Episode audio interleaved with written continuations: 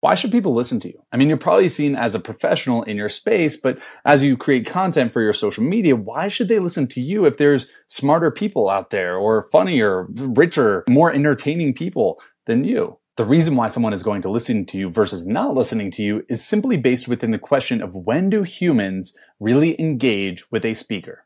With me today, we have Jack, our content producer, and myself. I'm the founder of Video Editing Experts. We work with people all over the world creating content for their social media. So the, really the question is why people should listen to you is very relevant, something that we deal with on a day-to-day basis for years to this point. And Jack, the very first thing that I think about is why do people listen? It's based on human psychology. This is not just some hack that you can use to, to use a couple of these words and immediately get people in. People will get sick and bored uh, of those same words if you use them over and over again it's a human psychology basis. And it makes me think about when you're walking in an airport and you just got off of a flight, you're trying to find that baggage claim that has your checked bag and you don't know which baggage, baggage claim it is, right? The very first thing that you wonder is like, oh shit, which claim is it? Maybe I could go find a monitor somewhere, but you can't find a monitor.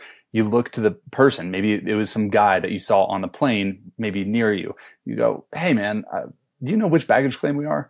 He's like, yeah, yeah, we're number eight. Perfect. Thanks. Why the heck should we listen to that guy? Why do we even trust that guy with something as simple as finding our bags, let alone something as, as valuable as knowledge that we need to be portraying into our social media content? I mean, we're trying to be impressive here, right? So how do we get people to trust us? Well, even with that simple example of trying to find your right checked bag area, the first thing that you must note is that you don't have to be light years ahead, meaning you don't have to find the, the manager or the president of the airport to ask that question. You could just simply ask a guy who was on the plane who might know the answer. Why? Is because he's just simply one step ahead of you. And that one step, people are willing to pay with either their time and or money to learn that little bit. Right? It, it's worth your time to ask that guy so that you're not running around the airport trying to find that monitor that may or may not have the right number on it for your baggage claim. Now, for social media, for someone who's more experienced, how can you apply this to your own niche? And the biggest thing is, well, how many steps ahead are you to those that you're serving? If you're just simply one step ahead, people will pay that time and attention. Now, Jack, you just re- recently read a really good book that goes more in detail uh, about this and actually breaks down the science of it. Jack, do you mind kind of referencing that book for, for our viewers so they don't have to read the whole book and maybe they could just learn from you in a Spark Notes? Well, they, they should read the whole book but um, it's called The Rise of Superman, and it doesn't talk directly about like content and and being a expert in your niche, but it talks about the psychology of extreme sports specifically, which we can both relate to. But um, there was one really interesting fact that they said where you can only improve by working with somebody who is 4% better than you. Any more than that, and they are just too, too much further along than you, where you won't really gain, you'll gain experience, but you won't improve. And if they're at your level or, or lower, you won't improve at all. And I think that's really interesting when you translate it into content and, um, you know, education and learning. One thing that I think people need to understand is that you're not speaking to somebody at your level or higher. The people above you don't care what you have to say because they are past where you have been. You're speaking to people who are maybe just starting and whether they're just starting or just below you, they can learn from you. That mindset shift where, you know, with social media, there's so many people online where you're like, well, why would somebody listen to me when, you know, Grant Cardone is a billion dollar real, real estate company? Like, why would they listen to me? And it's because it's really hard to relate to somebody who is that far ahead of you. It's a lot easier to relate to somebody who is like, mm-hmm as an example, yep. it might be like tax incentives. So uh, if you hit certain tax brackets, then you have different tax strategies. Now, I'm not a tax advisor. Please don't take that as tax advice. You know, otherwise, you know, we got all sorts of messages coming in. But uh, that that note is absolutely applicable. You're not going to relate to that person who's that much higher. And I think Jack, you when you and I were talking about it before, you used the uh, the example of Roger Federer. Like if you're trying to get better at tennis, right, and you're placed with Roger freaking Federer on the other side, and this man's just acing serves on you or cranking them into the cor- the balls into the corners, you're not going to get better, right? And then maybe the the same applies to. We're actually looking to work with NASA, uh, so that's one uh, something that's currently in our process right now. And the reason why I bring it up is because they have, I mean, they literally have rocket scientists. They have the the most intelligent, some of the most intelligent people on the planet working. But if they were to create any type of marketing material, the very first thing that they need to do is come down to the level of the viewer. Where is that level? Now, this is something that's so crucial where when you're creating your content strategy, and you might be dealing with like a little bit of imposter syndrome. You're like, listen, like, I don't know if I have what it takes because they have the Grant Cardones, but I know that I'm someone. Hey, listen, maybe I'm, the person listening to this has developed their real estate or whatever niche you're in, you've developed a line of experience that people might be wondering, like, how can I get to his level, even if I am just two steps ahead? Right. And that's where we want to start is like, where's the very first beginning place? Where, where are your clients ultimately at? Where are they starting? And where are you? Are you one milestone ahead? Two milestones ahead? 15 milestones ahead? This type of experience broken down into milestones is the exact content strategy that is the simplest and most effective to do. Because what you're not doing for any content strategy, I mean, this would just be a waste of your time and really give you imposter syndrome, is if you were trying to be a, uh, maybe you're a rising rocket scientist for a crazy example. You're a rising rocket scientist and you're trying to create content for people who are better than you. You're never really creating content for people better than you because with your business, you're also not serving people better than you. I mean, like, you're not going to be an engineer trying to teach other engineers who are better than you how to do their job. They know how to do that, right?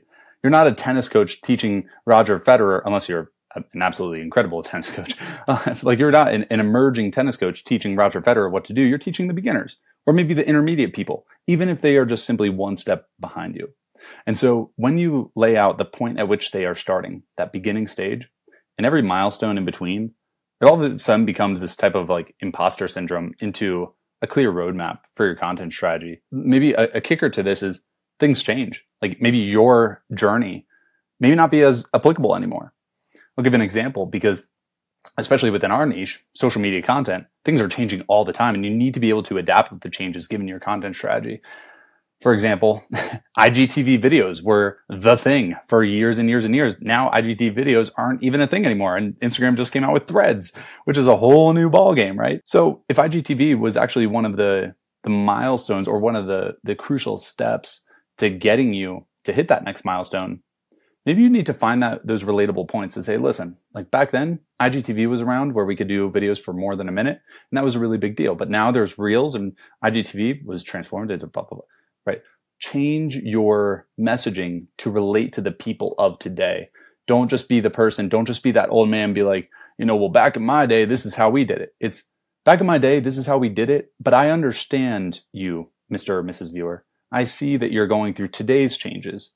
And I'm not just some old man sitting on my couch thinking that my way or the highway. No, things are changing in every industry. So a part of this, um, you know, imposter syndrome is just simply identifying what have you done? And if things have changed, how, what might, what might your suggestions be towards those things changing? Have you helped other people do it? Because it doesn't have to just be your journey. It could be your clients. It could be your customers. It could b- simply be other viewers who are engaging with your social media content, being like, Hey, I actually helped this person get to this stage in a more updated process. And I actually wish I did it that way because my way took so much longer. You know what I mean? I think that real raw truth is something that we always look forward to. Um, is, is just really important for people to understand. It's something that I try to practice all the time. Well, even if you're, you know, we were just working with a, a new client out in California and we were both shocked when she said, like, why should people listen to me? And she's a very successful business owner. Um, and by the way, she, just for reference, for reference for everybody here, she she started and she was part owner of a uh, one of the biggest companies in all of Southern California, like self-made millionaire, crushing it with life. I mean, you look at her and, and when she walks into the room, it's like, holy shit, this woman has energy and brilliance to her. But yeah, go on. And, and, and she, yeah, she was like, she had this imposter syndrome where she was like, why should people listen to me? And I, I think even if trends have changed, business changes, if your journey is maybe not applicable anymore because you started your business 40 years ago, the valuable insights that you gained from your journey are still going to be applicable. And I think that's important to note as well, where y- you just have to understand that you made it to a certain point. If you're an expert in your niche, you've been successful at something. And whether your exact steps are applicable today doesn't really matter when you're telling your story because people can look at your story and learn certain things that won't ever change, right? Like working hard, ingenuity, um, you know, basically how to start a successful business is what what was true 50 years ago is still going to be true today when you look at those like basic principles. Um, and then if if you're that successful person yeah learning how to like tweak your story or use your story in today's business world. I mean, that's that you just have to be able to do it because the, the same story that you tell one person is not going to hit as well as it's going to hit uh, a person at a different phase or a different location or a different uh, direction. You know, you, you got to be able to change. That's one of the best things about storytelling is when you keep it simple, then you can make small pivots to speak to the right person. When you complex your stories, that's when you start to get into trouble and you start telling the same story with all the complexities to it to the same people and you're expecting a different outcome or maybe the same outcome to different people, that's, that's just not going to resonate. But I will say this, you know, especially with uh, our client in, in California, she's incredible. Uh, she's the type of person that you would not expect imposter syndrome to come from, but being in the space, I've worked with people that even have millions of followers, millions of subscribers, which are even harder to get, you know, on YouTube specifically than followers and um, on Instagram, uh, Facebook, and TikTok. These people also deal with the imposter syndrome. They're wondering like, why me? And it's not just their experience. Sometimes imposter syndrome comes from why me now? Like why why my outlook? Why my direction? Why should I be the leader? It, it comes down to this type of like pat not past view but future view of yourself and I don't really even know where I'm going. So how could I possibly lead other people to the right direction? You know, I'm trying to figure out my life, Jack. Uh, what do I do with these other people? I mean, the biggest thing is everyone's figuring it out. You're, I'm sure you are a special person listening to this and tuning in here. Thank you for tuning in. Uh, but you're not, you're also human. And humans are clever beings, meaning we are clever in the sense that we are curious, we question things, we um, hypothesize, we anticipate different scenarios playing out. And sometimes those different anticipations and hypotheses might lead our brains into a direction that actually is not true. That's okay. We are we are here to predict things, um, whether they come to fruition or not. And in fact, having multiple predictions instead of saying this is the truth, this is what will happen in the future for myself or the the industry that you're in, the niche that you serve, is extremely important to to say I don't know everything. I'm trying to figure it out. I'm not just a preacher. I'm a practitioner in this space, learning as I go. And that becomes someone that's really exciting to follow. Because, I mean, you could probably think of it yourself, you know, when, when we're all growing up and just for a second, like put yourself in the, the listener's shoes, like your listener's shoes or whoever you're trying to attract. They're probably looking at you thinking, hmm, is this person just going to talk down on me? You know, is this person just going to be like another guru, another expert who's just like, they know everything and It is their way or the highway. How relatable is that? Not not quite. Even you mentioned Grant Cardone earlier. Grant Cardone does have a good pinch of I know everything into his content, but man, he slides in very very tactically this I'm figuring it out. Hey man, I'm just a normal guy. Hey man, yes, I've been able to do this, but I'm not as smart as you might think. Hey man, like even that that like hey man, it's it's so much more relatable. It's so much more authentic and even if it's not authentic, just freaking saying that. I mean, he's he's doing it in a, a, very strategic way that's making people be like, ah, this is kind of a breath of fresh air. He's not just like a, a know-it-all. He's a man that I can kind of vibe with. I might want to sit down and hang out with. Um, if not, have a be a mentor of mine and pay him ultimately. So while a lot of this focus has been about you as the speaker, the biggest caveat that I can say that has honestly just been a a nice breath for for all of our clients that we work with and people who want to work with us uh, to just to create content. Whether you work with us or not i really don't care. I mean the reason why we do this podcast is to help other people who are trying to impact more lives. And just don't forget that reason. The reason why you are doing this is not just for the money. You are trying to impact those lives. And if you're ever just kind of stuck hitting the record button maybe before hitting record or you've done 12 different takes trying to get the right thing to say down remember that young girl or that young man or that inexperienced person who's been looking to do the thing that you've done well or that you've helped other people do well. Remember them. They might just be one step behind you.